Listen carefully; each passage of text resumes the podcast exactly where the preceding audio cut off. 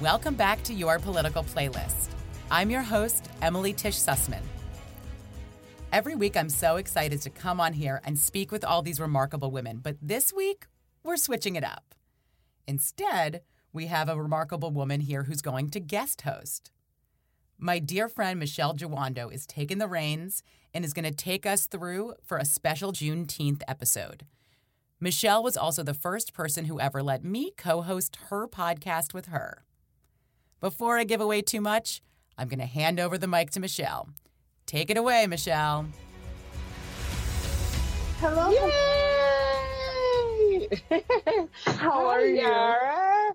Hi, thank you so much for joining your political playlist. Of course. Happy to be on. Yes, and I mean the day to be on, you just happen to come on the day President Biden and Vice President Harris sign Juneteenth. We're a federal holiday. Like this is a big Mhm. day. It is. It is for sure. So, so as you are some of our regular listeners and those who are joining your political playlist, we talk all things politics Mhm. and we bring in diverse, beautiful voices, mostly women, to really talk about how we're experiencing this political moment. So Mhm. Juneteenth just got signed. It's a federal holiday. How are you experiencing this moment? I mean, it's really exciting. I think for me, the first thing that comes to mind is what else are we doing? I'm really excited for this moment of recognition and this moment of acknowledging how big of a deal Juneteenth is because for so long it was siloed um, into something that we were able to communally celebrate but wasn't reflected by the world around us. But also, it, it makes me, I'm really hoping it is indicative of larger changes and commitments being made. Uh, Mhm. to the black community at large. Yeah, yeah. I mean, so many of the things that I've read today is like, well, what about reparations? What about Mhm. voting rights? Right. What about, you know, just What like basically represents. Right. Like, just don't kill us. Like, just Mhm. very basic questions. So I, Absolutely. I think you're so right. I think that there is a power in symbolism for today. And I mean, Most definitely. you, for us, are a symbol of like black joy. You exude it in everything you do. how are you. how do you think you feel about sharing with us how you're finding moments of joy in the midst Mhm. of sometimes what feels like hypocrisy, what feels like, you know, yeah. it's just difficult. How are you finding those moments?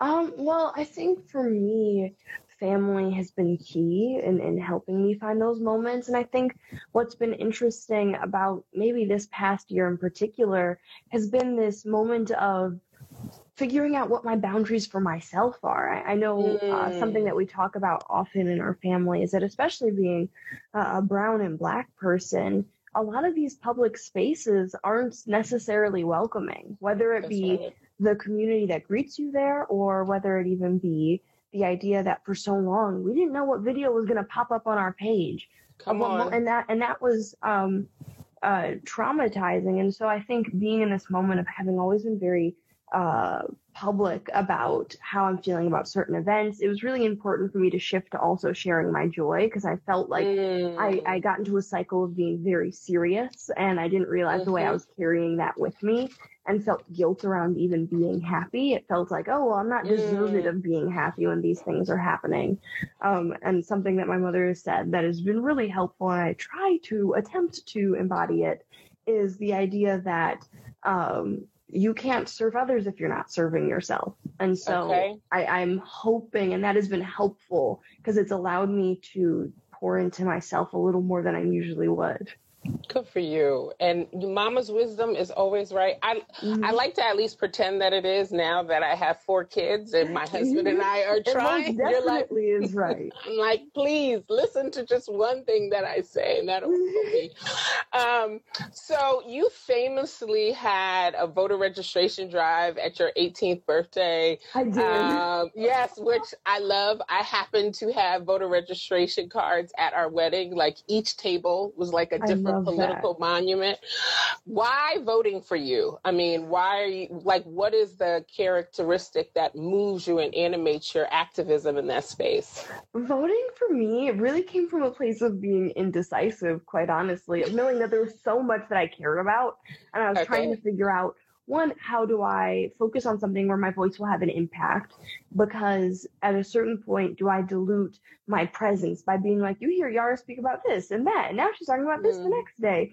And voting represented the intersection of just where my passions lied and policy change. And so mm. it was mm. really like a beautiful excuse to get a ton of incredible folks in a room who cared about different things to be in conversation together because in in voting and in ballots is where all of our interests collided um, yeah. and i'm just really happy i was able to do that work because i feel like young people in particular um, are the opposite of apathetic to what's That's happening right. in the world they have an opinion and it's really a matter of kind of the dissonance that occurs between having a an opinion that you've developed based on your understanding of the world and figuring out how that's reflected in the political process. Mm-hmm. And I, I think also being able to be a part of a really full conversation. I think something that we were acknowledging last year that I really appreciated was this idea that voting is not the end all be all tool. Right. But it's it is, the first step, is, not the last. Precisely. And I'm really happy to have witnessed even a narrative shift because I noticed so many people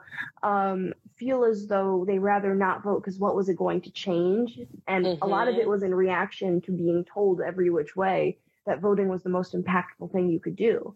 Right, versus right. being like, mm-hmm, the mutual aid you do is so impactful. The way That's you right. Look out for your neighbor, the way you are mm-hmm. looking out for your community, and voting is something that should aid in that process. Mm-hmm. Would you ever run for office? Because you know you have tons of people joining your political playlist right now who would sign up tomorrow, including right. me. oh my goodness! Um, I've always described my future as hopefully being politics adjacent. Uh, oh, I okay. I hope you were making an announcement today. You know that was my I, secret. I wish I could. I wish I could give you that, but um, I'm really looking at like think tank work things where I'm mm-hmm. grateful to be mm-hmm. surrounded by people that really prove that you don't have to be quote unquote in politics to make a difference in that space. Mm-hmm. And so I'm constantly trying to figure out like what are those spaces I can occupy. Right. All right, you guys heard it here. That wasn't exactly a no. So so I'm just gonna hold that space. Oh, I but I do, but I do appreciate that you've been so candid, um, particularly even in this conversation about being at a really low place. Like, mm-hmm. you know, I think sometimes the heaviness of our existence, um, I often think about blackness as resistance. I think about joy mm-hmm. as resistance. Mm-hmm. But I mm-hmm. also recognize that when you're a giver and when you're a mother and you're an activist, you are giving and sometimes you're giving all of yourself. So what are some of the things that you're doing now to take care of yourself, your self-care? What what are right. the things that you're doing right now um, to protect you? Well, I'll t- still take suggestions for sure, but I think mm-hmm. part of it was um, protecting where I felt like I needed to use my voice. I, I think there's this double edged sword of social media of mm. not posting and being silent, posting and being performative versus mm. it just mm. being viewed as an authentic extension of self and opinions. And so I think part of it was that I had to realize like I'm not the news. I'm here to amplify the causes and the movements that I care deeply about, and I want to be as impactful as possible in those spaces. Okay. Funny story just now. I have a limit on my Instagram to try and limit how much I'm on. Here. Ah, look at you, man. No, They're like, you're doing too much death scrolling. I'm glad I'm back. I'm back. Look, tell them no. You're just talking to your friend Michele. It's good. It's okay. I was like, give me an hour. Um, but oh, what I was saying was basically that um, especially last year, there's this moment of just trying to process the Black Death that was going on, and then also being like, "But did you hear about the forest fire?" And mm. if you don't mm. talk about the this thing, then mm-hmm. you obviously don't care deeply about this. Oh, have you heard about this thing that's also mm-hmm. happening? And I, I, found that trying to figure out how to be a voice or develop an opinion on something, one wasn't giving myself the space to even process how I felt, but that's also right. two was undercutting just the natural things we're doing all the time behind the scenes to be of service. Mm-hmm. And so I mm-hmm. think by taking that burden off of me and this expectation off of me of being like, I, I'm not a news source, I don't aim to be one, but I aim to be able to walk in with a well thought out opinion and understanding of what's happening and hopefully a suggestion, maybe a suggestion. Mm-hmm, Um, mm-hmm. So that was really helpful. or just be a good human. yeah, yeah. Yeah. uh, So that was that was really helpful um, because I think it also meant that I got to approach this public world with just a little more agency. Um, Mhm. And then other things. really, I take it takes constant reminding. So I'm glad I have Right. uh, my mama because she reminds me to to take care of myself. But it's even as simple as getting enough protein because I know I do not, and I think Mm. most of us don't.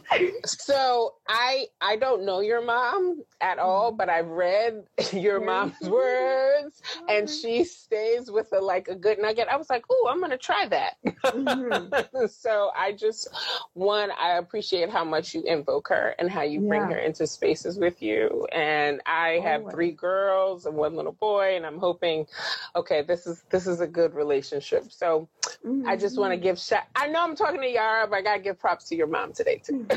yes, chocolate mommy love. There you go. Um, so I know we're running out of time, and I um, I'm so thankful that you've been so gracious with your time. Stacey Abrams, Kamala Harris, um, the most diverse CBC that we've had in ages. We have Juneteenth as a federal holiday. There is a lot to celebrate. Mhm. How are you celebrating this weekend? I mean, I know that there's a lot of work to do, and like Uh-huh. I, I'm, I'm reading what everybody is saying, but I also just want to take a moment to just like find my black joy, to find this Mhm. moment where I recognize um, it was 12 generations of black people who never saw freedom. And Mhm. I am the result of that work. I am their legacy. And like now we're here. And so I'm going to look, there's more work to do. And tomorrow I'm going to get up and I'm going to do that work. But today I'm going to celebrate. So, how are you going to celebrate this weekend?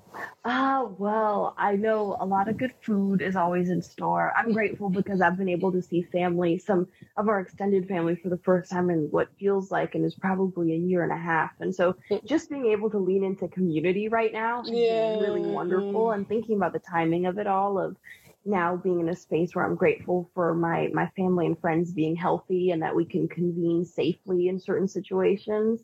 Um, It's Mhm. been really wonderful timing to be able to to gather together with the people that kind of push us through all of these crazy moments.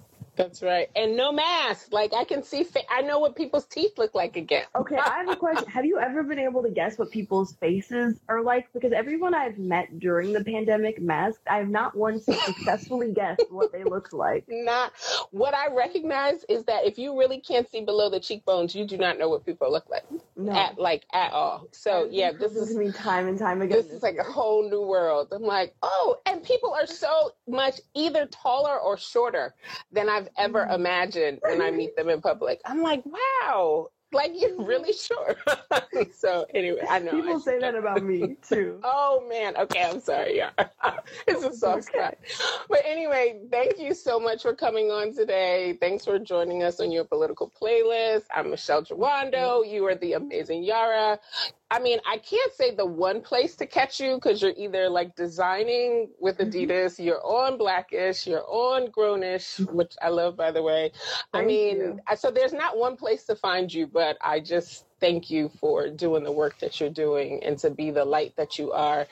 Um, I'll leave you with this. One of my um, feminist sheroes, Dr. Katie Geneva Cannon says, You must do the work your soul calls out to do. And it's clear that you've been doing that work and you give it all back to us. So just know that we love you and we're there for Thank you Thank you for that. Thank you so much. Well, I, I will continue to listen. Thank you for having me on. I really appreciate this conversation. Yay. All right. Thanks, sis. See you All soon. right. Bye. Bye. Thank you for listening to this episode of Your Political Playlist. Don't forget to follow us on Instagram at Your Political Playlist, where you can see video of my interviews and join us live to ask questions during future ones. For more from Michele, you can follow her on Instagram at Michele W. Jawando. Join us every week for smart but bite sized conversations with women at the seat of power and activism. Subscribe, and if you like us, leave us a rating and comment to let others know. Talk to you next time.